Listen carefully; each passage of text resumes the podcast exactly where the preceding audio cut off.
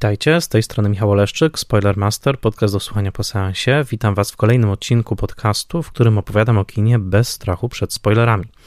Zapraszam do posłuchania odcinka, jeżeli widzieliście już film, o którym mówię, ewentualnie jeżeli nie boicie się spoilerów.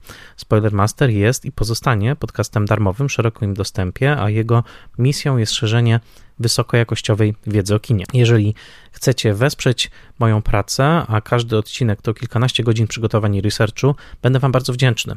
Można to zrobić wchodząc na stronę patronite.pl łamane przez Spoilermaster. Dziękuję wszystkim, którzy już wspierają podcast. Z poszczególnymi programami wsparcia łączą się bonusy, do zapoznania się z którymi zachęcam. Wszystkie informacje są na stronie a także zachęcam nowych patronów i patronki.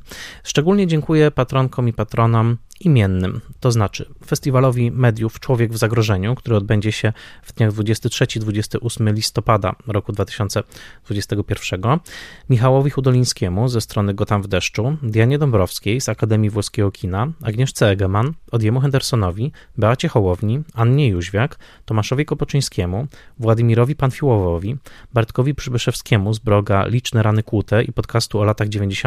Podcastex, Mateuszowi Stępniowi, Jerzemu Zawadzkiemu i Tomaszowi Mączce, autorom podcastu Let's Made Movies, prezentującego ciekawe analizy filmowe, a także blogowi Przygody Scenarzysty, prezentującego analizy scenariuszowe i portalowi Outfilm, oferującemu szeroki wybór filmów o tematyce LGBT+.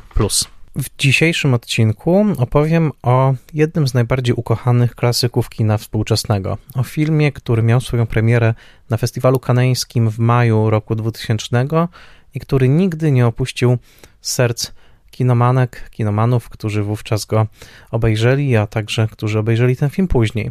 Byłem zaskoczony z jaką radością i z jak obszernie zostały polubione posty, w których poinformowałem o tym, że właśnie filmem Spragnieni Miłości Wonga Karwaja zajmę się w odcinku Spoilermastera. Okazuje się to ukochany film wielu osób. Film, który zapisał się na trwałe i e, do którego bardzo chętnie wraca się jako do jednego z najbardziej romantycznych, delikatnych, dojmujących i poruszających intymne struny filmów w całej historii kina. W dzisiejszym odcinku opowiem o historii powstania tego filmu, opowiem też trochę więcej o jego twórcy, Wongu Karłaju, którego od tej pory będę nazywał Wongiem i o tym, w jaki sposób ten film powstawał, jaki był proces powstawania Spragnionych Miłości, albowiem nie był to wcale tak oczywisty i zwyczajny proces, jaki kojarzymy z typową filmową produkcją, w której zaczyna się od scenariusza, przechodzimy przez okres zdjęciowy, montaż i dostajemy gotowy film zgodny z intencją zapisaną w scenariuszu. W przypadku Spragnionych Miłości było zupełnie, zupełnie inaczej. Jak zawsze w przygotowaniu do odcinka e, pomogły mi materiały, które zgromadziłem korzystałem przede wszystkim z książka Petera Brunet pod tytułem Wong Kar Wai, wydanej w serii Contemporary Film Directors. Korzystałem także z książki Tonego Rainsa pod tytułem In the Mood for Love, wydanej w serii BFI Film Classics.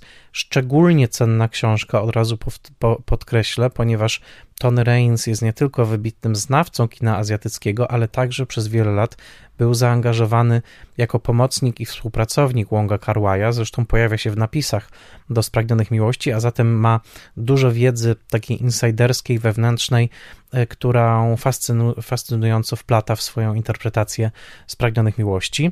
Korzystałem także z książki Ewy Mazierskiej pod tytułem Uwięzieni w teraźniejszości i inne postmodernistyczne stany, twórczość Wonga Karwaja, wydanej w Warszawie w roku 1999, a zatem jeszcze przed premierą Spragnionych Miłości, także tam ten film akurat nie jest omawiany, a także z wydania Criterion Collection filmu Spragnienie Miłości In the Mood for Love z licznymi dodatkami tam zawartymi, między innymi z obszernymi fragmentami scen, które do filmów nie weszły e, i które są dosyć szokujące. Tyle powiem z perspektywy filmu, który znamy, więc o tym jeszcze za chwilę. Jak zawsze korzystałem też z anglojęzycznej e, Wikipedii. Spragnienie Miłości to film, który, jako się rzekło, wszedł na ekrany w roku 2000 i od razu zyskał bardzo duże poważanie, od razu zyskał wielu fanów. Okazał się też największym sukcesem kasowym w karierze reżysera z Hongkongu, właśnie Wonga Karwaja.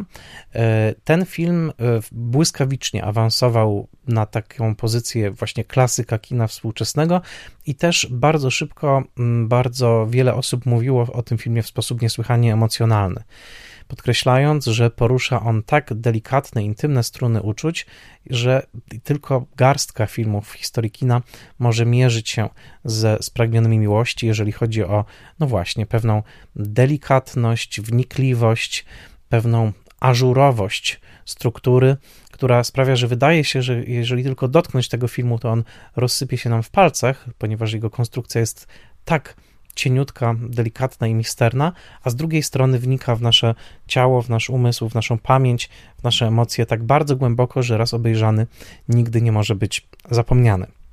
Ten film przypieczętował pozycję Wonga Karwaja jako najważniejszego reżysera, który, mm, którego wydało kino z Hongkongu e, i jednocześnie przez następne lata był takim no, tytułem, na który wskazywano jako w ogóle najlepszy film, który e, wywodzi się z kręgu kultury e, chińskiej. Parę lat wcześniej film Chena Kaige pod tytułem pod tytułem Żegnaj moja konkubino, otrzymał Złotą Palmę w Cannes, ale tutaj właśnie ten film e, z Hongkongu, który w momencie e, premiery filmu był już jakby z powrotem w orbicie władzy chińskiej po okresie kolonialnym, brytyjskim, awansował właśnie na to naczelne arcydzieło kina chińskiego i obecnie, jak znajdziecie wiele list najlepszych filmów chińskich, to zazwyczaj właśnie ten film ląduje absolutnie e, na pierwszym miejscu. Kim był Wong Kar-wai? Może tak od tego, mm, od tego zacznijmy. E, Wong Kar-wai urodził się w roku 1958 w Szanghaju, a zatem w Chinach kontynentalnych i e, dopiero w roku 1963, kiedy miał 5 lat, wyjechał z rodzicami właśnie do Hongkongu. Hongkongu, który wówczas był brytyjską kolonią e, i ta, ta ucieczka, czy właściwie no decyzja o wyjeździe oczywiście miała tło polityczne. To znaczy e, w roku 1949, jeszcze przed urodzeniem Wonga Karwaja w Chinach przejmują władzę komuniści, później im bliżej jest tak zwanej rewolucji kulturalnej Mao Zedonga, tym większe napięcia i tym większa fala emigrantów, którzy właśnie podróżują w stronę Hongkongu i tworzą takie enklawy, można powiedzieć, ludzi przede wszystkim wywodzących się z Szanghaju. I w takiej właśnie enklawie szanghajskiej wyrastał Wong Kar-wai wyrastał e, w rodzinie e, niepełnej, dlatego że jego dwójka starszego rodzeństwa musiała trochę dłużej zostać w Chinach i on dopiero zobaczył ich po 10 latach, a zatem było to takie, e, takie wymuszone rozstanie i wyrastał w swoistej izolacji, właśnie takiej mm, enklawy ludzi mówiących chińskim, w tym właśnie w tym wariancie szanghajskim w Hongkongu, gdzie obowiązywał wariant kantoński i był na wiele sposobów wyobcowany.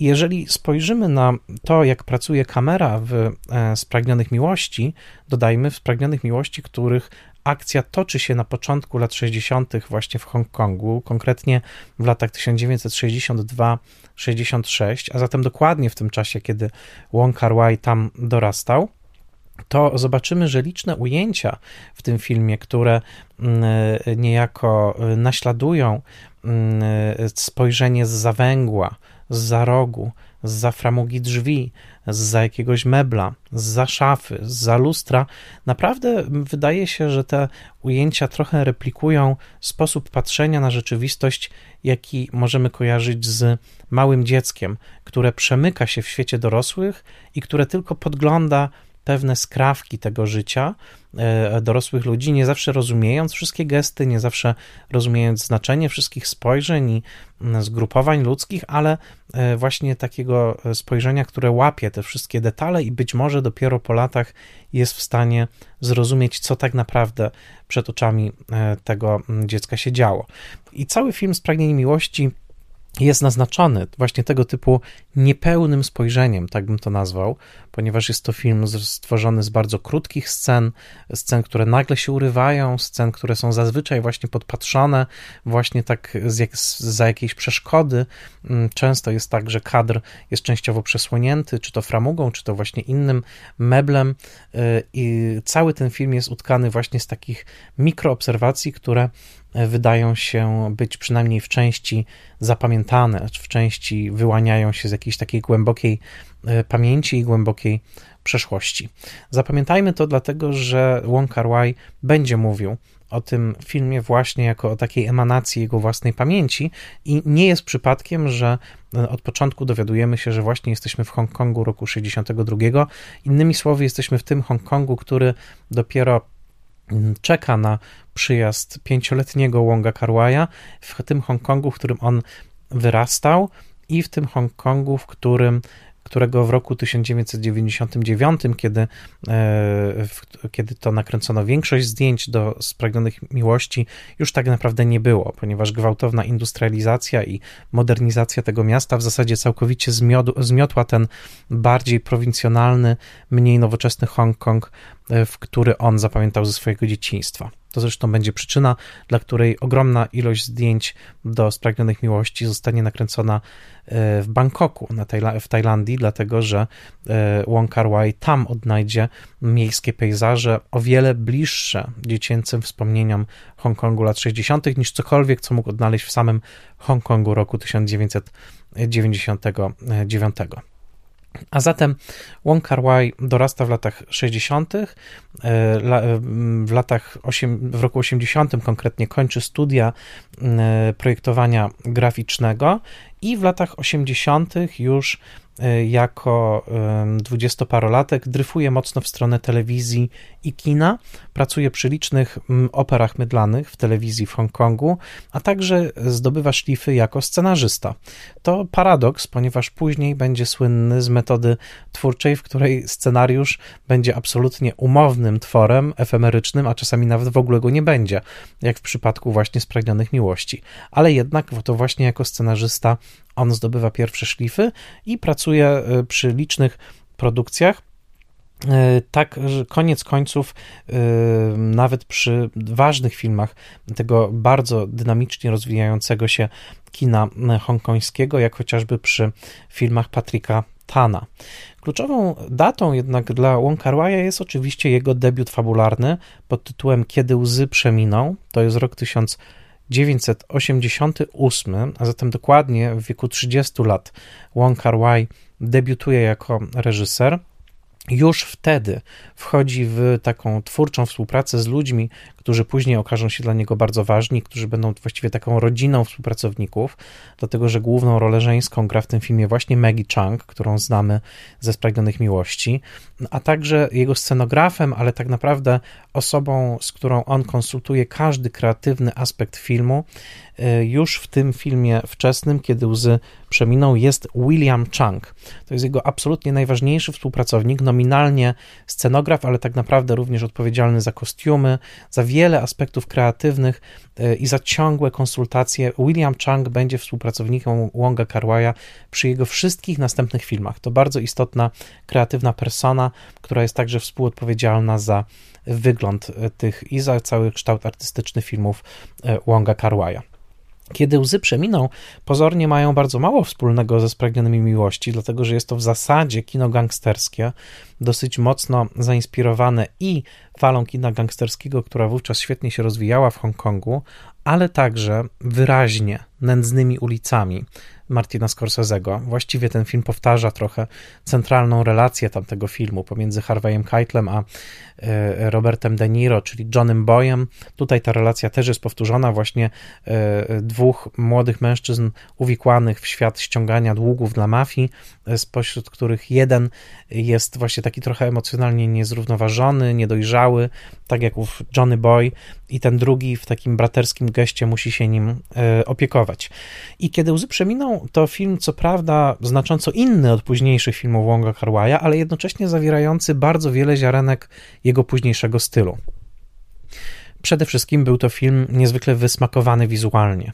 E, obecność neonowych świateł, bardzo wyrazistych kolorów, trochę inspirowanych e, MTV i światem wideoklipów, jednocześnie taka skłonność do prowadzenia akcji i do chwilowego zawieszania jej w takich sekwencjach, w których najważniejsze jest połączenie dźwięku i obrazu, ruch, postaci, kamery, takie właśnie chwilowe zawieszenie samej narracji dla momentów czystego filmowego piękna, to wszystko już pojawia się w tym filmie, zwłaszcza w bardzo rozbudowanych scenach bujek, e, w których zastosowane jest też zwolnione tempo i taki proces zwany stretch printing, czyli kręcenie e, troszkę mniejszej ilości klatek na sekundę, a następnie wyświetlenie ich w normalnej prędkości, tak że obraz się na naszych oczach rozmywa. To wszystko już tu jest i to potem będzie się pojawiało w kolejnych filmach Wonga Karwaja i także w Spragnionych Miłości. Co prawda nie będzie tam tego stretch printingu, ale będzie chociażby e, dosyć obszerna zabawa z ruchem zwolnionym, a także właśnie z takimi scenami, w których akcja zostaje zawieszona, jest uruchomiona muzyka w tle i nagle znajdujemy się w takiej poetyckiej zawiesinie czasu.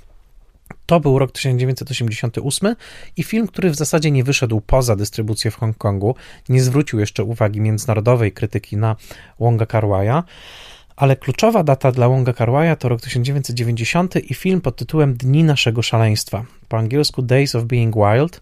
Na chińskim rynku ten film funkcjonował pod identycznym tytułem z filmem Nicolasa Reya z 1955 roku pod tytułem Buntownik bez powodu, a zatem była to historia buntowniczej młodzieży, takiej młodzieży niepoprawnej. Y, osadzona, uwaga, w Hongkongu roku 1960. A zatem Wong Kar Wai właśnie w dniach naszego szaleństwa po raz pierwszy cofa się do Hongkongu swojego no bardzo wczesnego dzieciństwa, nawet takiego czasu, którego on nie mógł pamiętać, bo w roku 1960 miał zaledwie dwa latka. Ale ten film skupiony wokół postaci męskiej, niejakiego Jadiego, który jest trochę zawieszony między dwiema kobietami, które być może kocha, być może ich nie kocha. Jedna reprezentuje większą stabilizację, druga y, reprezentuje y, taką, taką y, sferę przygody, nie, nieodpowiedzialności i zresztą nazywa się Suli Zen, E, to jest postać zagrana w filmie przez Maggie Chung, e, która dokładnie będzie nosiła takie samo imię w e, Spragnionych Miłości. Ten film jest pierwszym właściwym wylewem stylu Wonga Karwaja. To znaczy, to jest pierwszy prawdziwy film Wonga Karwaja, w którym po pierwsze cofa się on w przeszłość, przeszłość nostal pełną nostalgii, kontempluje temat straconych szans, E, pewnych wyrzutów, takich związanych z tym, co się nie udało w życiu, e, z ciągłą niemożnością zaspokojenia miłosnego i z ultra e, łągowskim tematem bólu bycia odrzuconym. To jest chyba jego kluczowy temat, tak naprawdę. Takiego strachu przed otwarciem się przed drugą osobą, właśnie w tym mm, strachu, że zostaniemy odrzuceni. Fear of rejection. Ta fraza często powtarza się w wywiadach, których on udzielał. I tamten film, w którym pojawia się też bardzo istotna przypowieść o ptaku, który musi lecieć koniecznie ciągle do przodu, bo jeżeli tylko przysiądzie na chwilę, y, przestanie lecieć, to umrze. A zatem jest to taka reprezentacja figury kogoś, kto boi się przywiązać do miejsca, przywiązać się do jednego czasu, przywiązać się także być może do tylko jednej osoby, bo inaczej właśnie przestanie istnieć to mm, te elementy tam zeszły się jednocześnie z niesamowitą wizualną stroną, za którą był odpowiedzialny operator Christopher Doyle. Ten operator zrobi z Wongiem w sumie 7 filmów i będzie bardzo ważny w procesie odnajdywania języka filmowego, języka wizualnego charakterystycznego dla Wonga Karwaja. E, Doyle swoją drogą jego ścieżki zaczną się z Wongiem rozchodzić właśnie w, przy realizacji Spragnionych Miłości gdzie powolny, żmudny proces kręcenia w końcu zmęczy Doyla i ktoś inny przejmie e, stronę fotograficzną tego filmu, ale jednak nie da się przecenić tej współpracy. Ona pomogła obydwu tym panom, e, Doyle'owi zdecydowanie, ponieważ jego asocjacja z Wongiem okazała się dla niego bardzo nobilitująca w kolejnych latach, a jednocześnie Wongowi w znalezieniu języka wizualnego. I dni naszego szaleństwa, które całe są skąpane w takiej właśnie lekko rozmytej, poświacie czegoś na poły podpatrzonego, czegoś nigdy do końca wizualnie nieustrukturowanego. Takiego świata, w którym my ciągle widzimy tylko fragment rzeczywistości, nigdy nie otrzymując pewnego komfortu spojrzenia na całość, takiego właśnie, jak to się mówi czasami w języku filmowym, establishing shot, czyli takiego ujęcia, które by nam raz na zawsze uporządkowało tę przestrzeń, na którą patrzymy. Czyli aha, tu jest jeden pokój, tu jest drugi, tu jest e, korytarz i, i, i te, rozumiemy tę przestrzeń. Tego w filmie Days of Being Wild nie ma. Innymi słowy, my nigdy w tej przestrzeni się nie możemy czuć do końca pewnie, zawsze ją podpatrujemy z jakiegoś takiego lekko skrzywionego, ukośnego kąta i to samo będzie prawdą w spragnionych miłości, gdzie nigdy nie widzimy w pełni mieszkań bohaterów, ich pokojów, korytarzy, w których się, w których się poruszają. Cały czas jest to właśnie podpatrzony fragmencik y, i z tych fragmencików tworzy się jakiś taki pejzaż emocjonalny, w którym oni, w którym oni żyją. To był rok 1990 e, i film, który, który poniósł co prawda porażkę finansową, to zmusiło także Wonga w kolejnych latach do założenia swojej własnej firmy producenckiej pod tytułem Jet, Jettone, ale odniósł sukces artystyczny. Między innymi otrzymał e, takiego hongkońskiego Oscara dla filmu roku. I był to film, w którym zdecydowanie Wong poczuł, że odnalazł swój własny język. Kolejne lata to długa i bardzo trudna e, produkcja filmu Prochy Czasu, Ashes of Time, w którym Wong Kar Wai nakręcił swoją własną wersję filmu Wuxia, a zatem filmu takiego e, sztuk walki, który toczy się e, w wiele lat, wiele wieków wcześniej, opowiada o takim wojowniku na zlecenie, można powiedzieć. Innymi słowy, jest filmem trochę historycznym, trochę właśnie filmem walki, jednocześnie przepuszczonym całkowicie przez wrażliwość Wonga Karwaja. Film o fabule bardzo poskręcanej, bardzo trudnej do śledzenia, jednocześnie ogromnej urody wizualnej i skupiony znowu na takim portrecie bohatera, który ciągle żyje pewnym odrzuceniem z przeszłości, który ciągle pielęgnuje swoje złamane serce i który do którego przychodzą kolejne osoby z różnymi zleceniami, prośbami właśnie do niego jako tego wojownika i on e, wchodzi z tymi osobami w rozmaite e, interakcje. Ten film miał tak długą, tak skomplikowaną produkcję, e, historię produkcji. Po latach zresztą Wong Kar Wai przedstawi nową wersję montażową tego filmu, Ashes of Time Redux w 2008 roku konkretnie, że bardzo zmęczył Wonga Kar I pod koniec produkcji tego filmu tak jak mówię, no, uwikłany w rozmaite też finansowe problemy. On niejako na marginesie w ostatnich tygodniach zdjęć zrealizował mini-film wedle kilku pomysłów, które zapisał na serwetkach w rozmaitych kawiarniach. E, film oparty na dwóch mikrohistoryjkach we współczesnym Hongkongu. Tym filmem był Chunking Express. I ten film właśnie, którego premiera odbyła się jeszcze przed prochami czasu, zadecydował o tym, że gwiazda Wonga Karwaja na firmamencie światowego kina wystrzeliła. Dlatego, że ten film ze zdjęciami Doyla, z dwiema historiami, w których romantyzm, ironia, humor i niebywale wyrazisty portret współczesnego Hongkongu przeplatają się ze sobą, to był faktycznie nowy, ekscytujący głos w kinie światowym i dzięki dystrybucji firmy Miramax, dzięki wsparciu tej firmy, film rzeczywiście stał się przebojem kina międzynarodowego, światowego. Pamiętam, że, że wówczas, co prawda z lekkim opóźnieniem, ale trafił także na polskie ekrany i to było coś niezwykłego. Właśnie ten rozżarzony od zimnych neonów Hongkong, dwie opowieści o miłości nieszczęśliwej, jednocześnie uwikłanej właśnie jakoś w świat gangsterski, świat policjantów, złodziei, przemytników, ale także świat obsługujących budki z fast foodem. To wszystko miało tak wielkomiejski, jednocześnie właśnie wschodni, seksowny, ale nasycony też rozpoznawalnymi dla naszych uszu nawiązaniami do kultury amerykańskiej, chociażby e, piosenka California Dreaming, smak, że natychmiast zrozumieliśmy, że mamy do czynienia z kimś absolutnie wybitnym, ekscytującym i ciekawym. Rok później powstał film Upadłe Anioły, także ze zdjęciami Doyla, taki przypis do Chunking Express, niektórzy twierdzą, że nawet lepszy niż Chunking Express, a w 1997 roku Wong Kar Wai nakręcił film Happy Together e, o taki gejowski romans rozgrywający się w dużej mierze w Buenos Aires, który przyniósł mu jego najbardziej prestiżową nagrodę wówczas, czyli nagrodę dla najlepszego reżysera na festiwalu w Cannes. I wtedy już było jasne, tak, Wong jest gwiazdą kina współczesnego, trzy kolejne filmy pod rząd to przeboje kina arthouse'owego, nagroda kanańska, no Wspaniała kariera, która na naszych oczach się rozwija.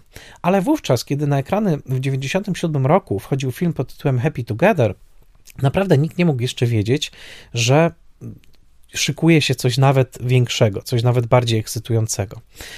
Skąd wzięło się Happy Together? Powiem o tym, ponieważ jest to ściśle związane z genezą Spragnionych Miłości. Albowiem w roku 97, czyli w tym roku przekazania Hongkongu e, właśnie przez Brytyjczyków e, z powrotem Chinom, e, co prawda z 50-letnim okresem, pewnym takim ochronnym, który będzie się kończył w roku 2046, co dostarczy tytułu następnemu filmowi Karwaja. Otóż w tym czasie różni twórcy z tamtego kręgu kulturowego podejmowali ten temat i starali się jakoś pokazać ten moment właśnie przekazania władzy, jednocześnie bardzo niepewny dla mieszkańców Hongkongu. Dzisiaj wiemy, jak bardzo fatalny pod wieloma względami, znając wszystkie represje, które później spadły na Hongkong już e, za chińskiego panowania, ale ten moment dużej niepewności był ograny w kinie na kilka sposobów. Między innymi Wayne Wang nakręcił wówczas film pod tytułem Chinese Box który pokazywał dokładnie ten moment właśnie przekazania Hongkongu Chinom. Ale Wong Kar Wai wiedział, że ten moment się oczywiście zbliża i postanowił skomentować go na swój sposób, e, kręcąc dwa filmy. Dwa filmy, jeden z nich miał się rozgrywać w Pekinie, a zatem jakby w sercu tych Chin kontynentalnych, ten film miał się nazywać Lato w Pekinie, a drugi film prowokacyjnie miał się rozgrywać na geograficznych antypodach, czyli dokładnie na drugiej stronie kuli, ziemskiej, wobec Hongkongu, i tak się składa, że te antypody to jest Buenos Aires te filmy miały funkcjonować jako rodzaj dyptyku. I jeden z tych filmów powstał, to jest Happy Together, które rzeczywiście w dużej mierze rozgrywa się w Argentynie i w dużej mierze rozgrywa się w Buenos Aires, ale ta część pekińska nie powstała, mimo że powstały nawet plakaty do niej, dlatego że Wong Kar Wai zbierał pieniądze na ten film, przygotował już plakat, miało powstać właśnie Lato w Pekinie. No, nie powstał ten film. Tam miały być trzy nowelki. Jedna z nich nazywała się Opowieść o jedzeniu. E, między innymi dlatego, że władze chińskie nie chciały się zgodzić na model pracy Wonga Karwaja, w którym on nie chciał przedstawić gotowego scenariusza, ponieważ, jak za chwilkę powiem więcej, on wedle gotowych scenariuszy zazwyczaj nie pracuje. A zatem, co prawda, nie powstało Lato w Pekinie, ale powstała jedna z nowelek Lata w Pekinie i tą jedną z nowelek są właśnie Spragnieni Miłości, oczywiście w wersji już bardzo, bardzo przepracowanej, dlatego że ta nowelka się wówczas nazywała Opowieść o jedzeniu, no a jak wiemy, Spragnienie Miłości to coś więcej niż historia jedzenia pierożków, o tym także jeszcze za chwilę. A zatem taka jest skomplikowana geneza Spragnionych Miłości, że ten film wyrósł z tego ziarenka filmu, który miał być drugim elementem dyptyku wobec Happy Together dokładnie na rok 97, w którym następowało przekazanie Hongkongu e, Chinom. Ale oczywiście wyrosło z tego zupełnie inne drzewko. Drzewko na dodatek, e, dodatkowo podlane opowiadaniem e, urodzonego w Szanghaju pisarza Liu Yi Changa, którego fragmenty jego prozy widzicie na ekranie w Spragnionych Miłości, między innymi cytat z jego prozy otwiera ten film i kończy. Otóż to opowiadanie mm, pod tytułem Dui Dado ten tytuł po chińsku odnosi się do takich dwóch znaczków pocztowych przedstawiających lustrzane odbicia tego samego obrazka, a zatem złączone ze sobą, a jednocześnie lustrzanie odmienne. Otóż to opowiadanie zainspirowało Wonga Karwaja do tego, żeby tą pobieżnie nazwaną historię o jedzeniu rozwinąć w coś troszkę innego. W opowiadaniu Louis i Changa mamy dwoje bohaterów, młodą dziewczynę i starszego już mężczyznę, którzy cały czas się mijają. Mijają się na ulicy, mijają się na korytarzu i przeżywają swoje oddzielne dramaty. Młoda dziewczyna dopiero wchodzi w życie, mężczyzna jest już doświadczony, po to tylko, żeby w ostatniej scenie tego opowiadania, którego przedruk znajduje się swoją drogą w książeczce na płycie, do, dołączonej do płyty Criterion Collection, w ostatniej scenie tego opowiadania tych dwoje ludzi, którzy nie poznają się w trakcie tego opowiadania, my, my tylko znamy każdy, każdy z nich z osobna, siadają w kinie, oglądają ten sam film, są, siedzą na sąsiednich fotelach i w momencie, kiedy na ekranie pojawia się scena wesela, mężczyzna wybucha śmiechem, ironicznym śmiechem, no w jego przypadku świadczącym o tym, że on nie wierzy w to, że ten ślub będzie happy endem. Kobieta słyszy ten śmiech i myśli z niesmakiem o starszym mężczyźnie, ponieważ odbiera jego śmiech jako lubieżny, jako lubieżny śmiech starca, który e, odnoszą, odnosi się tym śmiechem do tego, że za chwilkę będzie noc poślubna i nastąpi skonsumowanie seksualne tego związku. I właściwie w tym sekundowym nieporozumieniu, to znaczy w tym wybuchu śmiechu i jej pełnym obrzydzenia spojrzeniu na tego starca, zawiera się e, istota tego opowiadania, a tak naprawdę my wiemy, że oni przeżywają bardzo podobne stany samotności. I Wong Kar przeczytał to opowiadanie i tak naprawdę z tego ziarenka plus z ziarenka pod tytułem Lato w Pekinie wyrosło to, co znamy jako Spragnienie Miłości, ale to jest bardzo istotne, że film nie miał wcale mieć takiego charakteru właśnie no jednak melancholijnego, rozlewnego, poważnego, jak Spragnienie Miłości, których znamy. To jest ten moment, w którym muszę powiedzieć dwa słowa o samych Spragnionych Miłości, mimo że oczywiście zakładam, że film widzieliście. Film toczy się w Hongkongu od roku 1962 do roku 1966.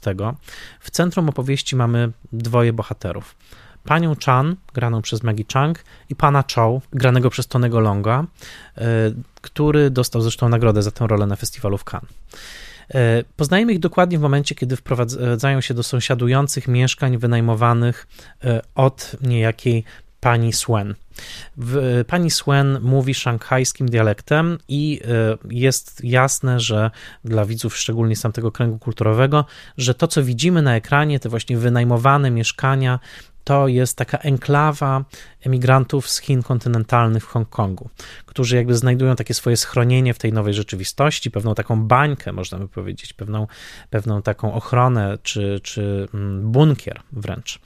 Oni spędzają wieczor, wieczory właśnie jedząc swoje jedzenie, grając w mahjonga i w tej banieczce e, e, imigrantów z Szanghaju rozgrywa się w ten film. W takiej banieczce wyrastał też Sam Wong Kar-wai. E, pan Chow i pani Chang co i róż mijają się w korytarzu, na schodach, rzucają sobie dyskretne spojrzenia. W końcu zaczynają rozumieć straszną prawdę. Ich partnerzy, mąż pani Chang i żona pana Chow, mają romans zdradzają ich ze sobą. My nie widzimy nigdy tych partnerów w pełni na ekranie, widzimy ich co najwyżej jako cienie albo ewentualnie od tyłu. Natomiast y, skupiamy się na bohaterach, którzy odkrywają, że są zdradzani przez swoich partnerów i co więcej są zdradzani właśnie w ten sposób, że y, mąż kobiety sypia z żoną tego mężczyzny i co z tym robią? Zaczynają wchodzić w taki dziwny rodzaj relacji, jakby w którym zaczynają symulować E, taki, takie lustrzane odbicie romansu swoich współmałżonków. To znaczy, odgrywają sceny poznania się, odgrywają sceny pierwszej randki, odgrywają sceny e, e, rozmów, właśnie po to, żeby poczuć, jak to się zaczęło między nimi, czyli między tymi e, współmałżonkami. Na początku wydaje się to niewinne, potem staje się to coraz bardziej perwersyjne. W oryginalnej wersji filmu, która jeszcze funkcjonowała przed kanańską premierą, dochodziło wręcz do sceny erotycznej, w której w końcu pan Chow i pani Chang e, szli do łóżka i kochali się ze sobą tak, jak ci zdradzający współmałżonkowie tym samym stawali się także zdradzającymi współmałżonkami. Innymi słowy, jest, jest to taka historia perwersyjnego trochę wchodzenia w rolę tych współmałżonków, których my na ekranie nigdy nie widzimy. Jednocześnie jest to wszystko opowiedziane w sposób bardzo eliptyczny. Mijają kolejne miesiące, czasami mm, między jedną sceną a drugą mija miesiąc. Nigdy nie dostajemy wyrazistej mapy, ile czasu już minęło. Możemy tylko orientować się z tego, jak pani Chang zmienia kolejne wersje swojego kostiumu, czyli takiego chińskiego kipao. W sumie ma ich e, w tym filmie 21 i one wszystkie mają bardzo wyraziste e, wzory e, wydrukowane. W każdym razie my do końca nigdy nie wiemy, ile czasu mija między jedną sceną i kolejną. Nie pomagają w tym ani cięcia, ani zaciemnienia. Wiemy tylko, że rozsypywane są przed naszymi oczami puzzle, z których musimy sobie tę historię ułożyć. Koniec końców historia jest doprowadzona do roku 66, kiedy już wiemy, że e, drogi pana Chow i pani Chang rozeszły się, na chwilę się jeszcze tajemniczo schodzą, kiedy ona odwiedza pod jego nieobecność pokój w jego singapurskim hotelu, tutaj Echa Chungking Express, w którym bohaterka także odwiedzała mieszkanie bohatera pod jego nieobecność, po czym znowu mijają się bezwiednie w owym mieszkaniu pani Swen, pytając obecnie mieszkających tam lokatorów o stan mieszkania, ale nie wiedzą nawet, że są parę metrów od siebie. Ostatnia scena rozgrywa się w Kambodży, konkretnie w dwunastowiecznej świątyni Angkor Wat, w której mężczyzna, bohater, powierza takiej mm, dziurze w ścianie wyszeptany sekret, następnie zaślepiony, zgodnie z przypowieścią, którą słyszymy wcześniej w filmie, że właśnie Angkor Wat jest takim miejscem, w którym można wyszeptać swój sekret do e, dziury w ścianie, zasklepić tą dziurę i ten sekret już tam zostanie, my będziemy od niego uwolnieni. Taka, można powiedzieć, forma spowiedzi. E, tym właśnie kończy się ten film. I taka jest historia w filmie, taką jaką widzimy. Natomiast jaka ta historia mogła być, e, pokazują fragmenty usunięte. E, sami aktorzy byli zaskoczeni w momencie, kiedy obejrzeli e, zmontowany materiał. Materiał zmontowany po 15 miesiącach zdjęć z bardzo dużej ilości materiału.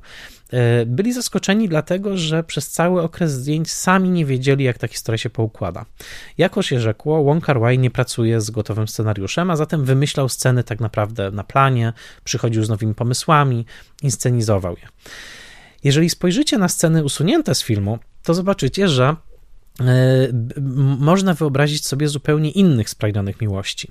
Takich spragnionych miłości, w których ton jest żartobliwy, niemalże komediowy. Wong Kar Wai nakręcił obszerne sceny tych randek, spotkań, w których e, pani Chang spotyka się z panem Chow w jego pokoju hotelowym, to ostało się w filmie, bo oni rzeczywiście się tam spotykają, e, najprawdopodobniej nie śpiąc ze sobą, ale skupiając się na wspólnej pracy nad, opo nad opowiadaniami e, sztu o sztukach walki, które on tworzy e, po godzinach.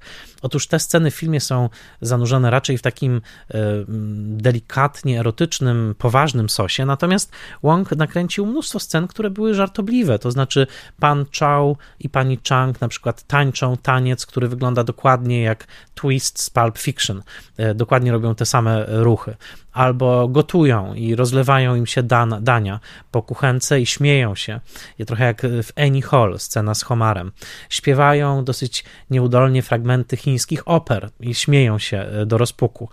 Innymi słowy, istniała taka wersja tego filmu w głowie Wonga Karwaja, w której nie tylko było pewne, że oni idą ze sobą do łóżka, w finalnej wersji to nie jest do końca pewne, to jest gdzieś tam zawieszone jako pewna możliwość, ale nie jest wypowiedziane, ale także są po prostu dowcipnymi kochankami, którzy, e, e, którzy w wielu, wielu scenach po prostu znakomicie się ze sobą bawią, a e, tonacja filmu jest raczej żartobliwa, bliższa właśnie temu, co znacie chociażby z Chunky Express.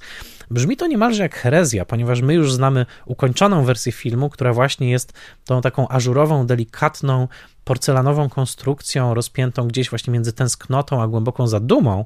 I dla nas to jest ta jedynie słuszna wersja Spragnionych Miłości, ale to tylko pokazuje, jak genialnym filmowcem jest Wong Kar Wai, który przez tych wiele miesięcy pozwalał tej historii rozgałęziać się w rozmaitych kierunkach, czasami dla niego samego nieprzewidzianych, po to, żeby potem w bardzo żmudnym procesie montażu z tych malutkich kawałków ułożyć to, co obecnie znamy już jako, można powiedzieć, ukończone danie, czy ukończoną konstrukcję.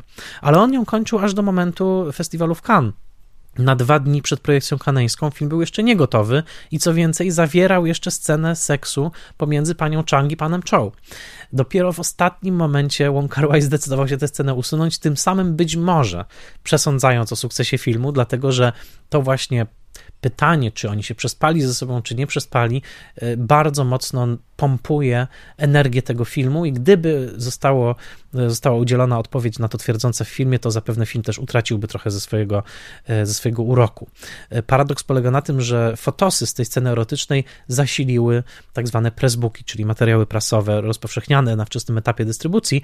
Innymi słowy, w pressbooku przespali się ze sobą, a na ekranie najpewniej, najpewniej nie.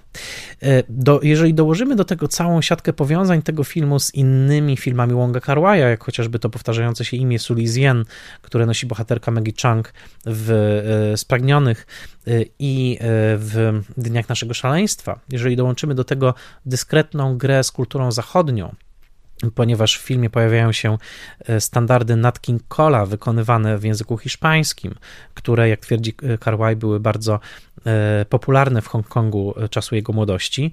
Jeżeli dołączymy do tego fakt, że film bardzo długo nie miał tytułu, tytuł był Sekrety, i tak naprawdę piosenka zaaranżowana przez Briana Ferry, też taki standard jazzowy In the Mood for Love, w końcu dostarczyła tego tytułu.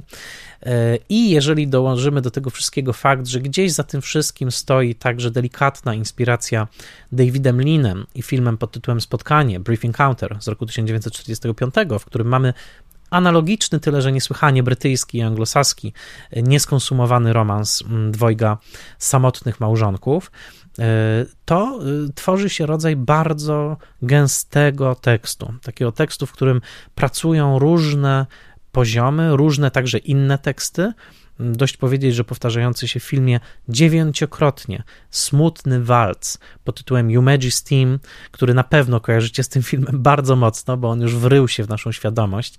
Dziewięć razy powtarza się właśnie w tych sekwencjach zwolnionego tempa. Był napisany do zupełnie innego filmu, do filmu z 1991 pod tytułem Yumeji w reżyserii Seijuna Suzukiego i tam był z powodzeniem wykorzystany. Na planie Wong Kar-wai używał tego fragmentu muzycznego, żeby wprowadzić aktorów w odpowiedni nastrój i na późnym etapie produkcji zdecydował, że żaden inny fragment muzyczny nie odda tak bardzo jego intencji, więc zdobył prawa do jego wykorzystania i tak oto muzyka napisana do zupełnie innego filmu zafunkcjonowała wiekopomnie w spragnionych e, miłości. A zatem spróbujmy powtórzyć sobie te warstwy, które tutaj się pojawiają. I chcę, żebyście mieli to w pamięci, oglądając ten film, bo mam wrażenie, że wtedy możemy docenić y, jego głębię i też jego pewną rozległość myślową, bo to nie jest tylko niekonwencjonalna historia o miłości. To jest po pierwsze zatem film nostalgiczny, którym Wong Kar Wai wraca do świata swojego dzieciństwa, do tych lekko wyobcowanych emigrantów z, Hong, z Szanghaju w Hongkongu, do tej właśnie takiej ba bańki czy fortecy, w której on się wychowywał. Po drugie, jest to film, w którym on uruchamia pamięć popkultury tamtego czasu, bo mamy i tego Nat, King Cole'a, którego on słuchał w tamtym czasie, ale także piosenki chińskie, które on z tamtego czasu zapamiętał. Jedna z nich zresztą w wykonaniu Zhou Huan e, dostarczyła tytułu chińskiej wersji tego filmu. Ten tytuł oznacza coś takiego między innymi jak mm, czas kwitnienia, czas, e, czas kwiatów, e, czyli też ten czas utracony.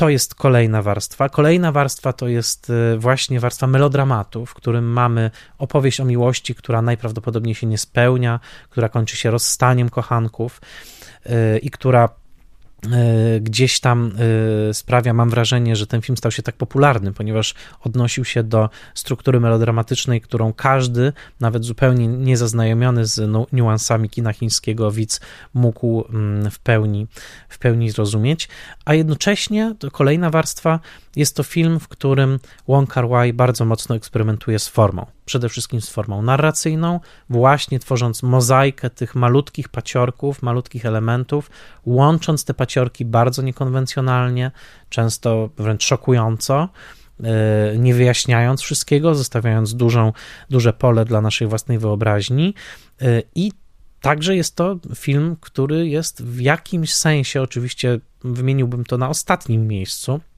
polityczny.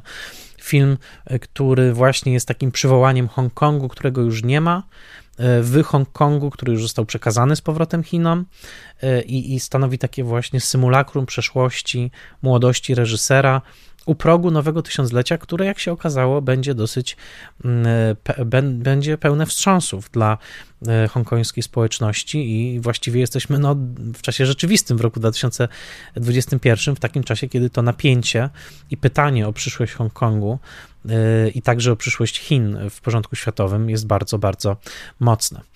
Jeśli chodzi o tę fragmentaryczność opowiadania, to jest tutaj jeszcze jeden poziom, dlatego że Wong Kar Wai mówił wyraźnie, że to właśnie niedopowiedzenie, jak chociażby kluczowa decyzja, żeby nie pokazać na ekranie współmałżonków, tych, którzy zdradzają, e, wywodziła się z, z prozy latynoamerykańskiej. To nie przypadek, że Nat King Cole jest tutaj słyszany właśnie w tych hiszpa hiszpańskojęzycznych hitach, dlatego że Manuel Puig i Julio Cortázar to ulubieni pisarze Wonga Harwaja i właśnie ta fragmentaryczna struktura niepełne niedopowiedzeń, znana chociażby z gry w klasy, mocno przedostała się do spragnionych miłości. Oczywiście jest w tym filmie mnóstwo warstw, których nasze zachodnie oko nie doceni. Chociażby Rebecca Pan, która występuje tutaj w roli pani Swen, czyli tej wynajmującej mieszkania, to gwiazda przede wszystkim chińskiej piosenki, która nagrywała także po angielsku. Jej albumy są do posłuchania, chociażby na Spotify'u, i której obecność nasyca ten film także nostalgią dla widzów z tamtejszego kręgu kulturowego. Dodam, że Rebecca Pan wystąpiła w znaczącej roli takiej matczynej w, także w filmie Days of Being, Days of Being Wild. To są także nawiązania do kina hongkońskiego z przeszłości. E, wkrótce po ukończeniu Spragnionych Miłości Wong Kar Wai zmontował taki krótki filmik z najbardziej ukochanych przez siebie scen kina hongkońskiego z lat 40. i 50. Zresztą tam między innymi pojawia się także Zło Huan, która śpiewa piosenkę e, pod tytułem e, Czas kwitnienia, którą słyszymy w tym filmie. A zatem można powiedzieć, że w tym filmie mamy całą taką całe bogactwo różnych tekstów i nawiązań, których absolutnie nie musimy rozumieć po to, żeby poczuć jego emocjonalną siłę, dlatego że ja pamiętam, że ten seans wstrząsnął mną głęboko, a w momencie, kiedy oglądałem ten film po raz pierwszy w 2000 roku, jednocześnie nie miałem wtedy zielonego pojęcia o kontekstach, których, które teraz wam opowiadam, ale jeżeli chcecie zanurkować trochę bardziej w materię tego filmu i przede wszystkim w materię pamięci, która, e, którą tak bardzo pieczołowicie Wong Kar Wai uruchomił w Spragnionych Miłości, to można temu filmowi też oddać sprawiedliwość takim delikatnym wysiłkiem właśnie zrozumienia z jakiej kultury, z jakiego splotu kulturowego ten film się narodził i mm, bardzo wzbogaca to e, kontakt z tym, e, z tym, e, z tym filmem. Także jeżeli zdamy sobie sprawę z faktu, jak bardzo ten film fluktuował, można powiedzieć, przed ukończeniem i jak sam Wong nie był pewien, jak go zakończyć, aż do samej premiery. Dobrze się stało, kierowała go genialna intuicja artysty, przedstawił mogę to powiedzieć, skończone arcydzieło, które do dzisiaj oddziałuje nie tylko na emocje widzów, bo każdy z nas ma nostalgiczne wspomnienia tego seansu i każdy z nas myślę, będzie chciał wracać do tego filmu, ale to jest także film, który wpłynął na modę, dlatego że noszone przez Maggie Chang kipao w tym filmie właśnie z tym sztywnym ko kołnierzykiem, głębokim wcięciem na nodze i opinające figurę, ale w sposób taki niewyzywający, tylko mocno krępujący dla ruchów aktorki, weszły później do mody światowej i, i do dzisiaj można się patrzeć na te niesłychanie wzorzyste e, materie tam zaangażowane i w absolutnym zachwycie, a jednocześnie jest to film, który zainspirował zainspirował mnóstwo twórców, bo nie byłoby Barego Jenkinsa i filmu Moonlight w takiej wersji, przynajmniej jakiej znamy ten film, właśnie utkanego z takich delikatnych przeczuć, spojrzeń i rozciągniętych w czasie interludiów wizualno-muzycznych, gdyby nie głęboka fascynacja Barego Jenkinsa Wongiem Carwajem. Na, na koniec zwrócę uwagę na pewien mrok zawarty w tym filmie. Kiedy tylko wrzuciłem facebookowego posta o tym, że będzie odcinek Spoilermastera o Spragnionych Miłości, no rozpoczęły się miodne komentarze. Cudowny film, najpiękniejszy film. Wszyscy pamiętamy, jaki to cudowny film. To prawda, ale sam Wong Kar Wai zwraca uwagę na to, że film jest dosyć mroczny i perwersyjny. Mówi w jednym z wywiadów, że bohater grany przez Tonego Luonga przypomina mu bohatera granego przez Jamesa Stewarta w filmie Zawrót Głowy, Vertigo, Alfreda Hitchcocka z 58 roku. On mówi tak, no tak, wszyscy lubimy Jimmy'ego Stewarta, więc nie widzimy, jak bardzo mroczne i niepokojące rzeczy on robi na ekranie w e, Zawrocie Głowy. Tak samo jest z Tonym Ulongiem, ponieważ go tak lubimy, ponieważ taki sympatyczny e, i ponieważ Maggie Chang jest tak urocza, piękna, to zapominamy, że to, co oni robią w tym filmie, w Spragnionej Miłości, nie jest takie niewinne i nie jest takie tylko świetliste, bo to ich głębokie odgrywanie, właściwie jak w rodzaju jakiejś psychodramy, e, tego właśnie romansu ich współmałżonków, te długie sesje hotelowe, w trakcie których wspólnie piszą jakieś fikcje, a jednocześnie tworzą jakieś skomplikowane psychodramy i wchodzą tak naprawdę w skórę swoich niewiernych współmałżonków, to wszystko jest głęboko perwersyjne i głęboko mroczne. I można sobie wyobrazić taką wersję tego filmu, gdyby chociażby reżyser, reżyserował go, nie wiem, Nicolas Reg, yy, która byłaby mocno mm, taka raniąca i, i, niepewna i zostawiająca nas wręcz z kwaśnym posmakiem podpatrzenia czyjejś perwersji na ekranie. Ponieważ jednak jest to opakowane przez Wonga w ten niebywale zmysłowy, chciałoby się powiedzieć chiński pierożek, jakim jest właśnie ten film, e, który pozwala nam się rozsmakowywać w jego rytmach i spojrzeniach i dotknięciach wierzchów dłoni, gdzieś w przejściu, e, w dymie papierosowym, który unosi się i tworzy jakieś niesamowite sploty. Zapamiętujemy go jako film właśnie niebywale delikatny i niemalże ciepły, podczas gdzieś tam pod spodem bije serce tego filmu, który jest trochę bardziej perwersyjny i trudniejsze do wyjaśnienia niż e, nasze takie najbardziej uproszczone reakcje na spragnionych, e, na spragnionych miłości. A zatem warto się z tym filmem spotykać, warto go cały czas odkrywać na nowo, ponieważ tam mnóstwo szczegółów, które no, naprawdę y, dopiero za którymś obejrzeniem można y, dostrzec. Warto zerknąć na sceny usunięte, chociażby jak na, na scenę, która przesuwa akcję aż do roku 72, albo na scenę, w której bohaterowie spotykają się po latach w świątyni Angkor Wat i pani Chan mówi panu Chow, że nie pamięta, czy do niego zadzwoniła, czy nie E, on pyta, czy rzeczywiście dzwoniła do niego po latach, co widzimy w filmie. Ona odpowiada, że nie pamiętam, tak jakby przypieczętowując fakt, że, ten, że ta ich miłość jest już całkowicie martwa. E, warto to wszystko wiedzieć, warto ten film poznawać, także w tych jego e, o rozgałęzieniach, które nie znalazły swojego miejsca w ostatecznej wersji montażowej, ponieważ zdecydowanie mamy tu miejsce do czynienia z jednym z najgęstszych, najgłębiej smakujących, najbardziej takich mięsistych, a jednocześnie niebywale delikatnych y, i utkanych z skrawków pamięci filmów, jakie w ogóle można sobie wyobrazić. A zatem kino współczesne znalazło swoje arcydzieło, jedno ze swoich arcydzieł właśnie w filmie Spragnienie Miłości i jeżeli słuchacie tego odcinka w listopadzie roku 2021 e, chcę powiedzieć z radością, że w trakcie festiwalu Pięć Smaków, który jest partnerem tego odcinka, będzie można oglądać i stacjonarnie w Warszawie, i online e, cyfrowe rekonstrukcje filmów Wonga Karwaja w ramach retrospektywy tego twórcy, między innymi właśnie cyfrową rekonstrukcję Spragnionych Miłości. Więc jeżeli będziecie w trakcie festiwalu w Warszawie, warto się znowu zanurzyć w świat tego filmu w ciemności sali kinowej, a jeżeli jesteście gdziekolwiek indziej w Polsce, w listopadzie 2021 roku, odpalcie Spragnionych Miłości, zamówcie może albo przygotujcie dobre chińskie pierożki, rozsmakujcie się w nich i rozsmakujcie się także w swoich wspomnieniach tego filmu i być może stanów emocjonalnych, które ten film przywołuje. Mam nadzieję, że podobał Wam się ten odcinek Spoilermastera. Dziękuję Wam za słuchanie, za wsparcie. Dziękuję pięciu smakom za partnerstwo przy tym odcinku. Zapraszam do odwiedzenia mojej strony patronite.pl łamanej przez Spoilermaster.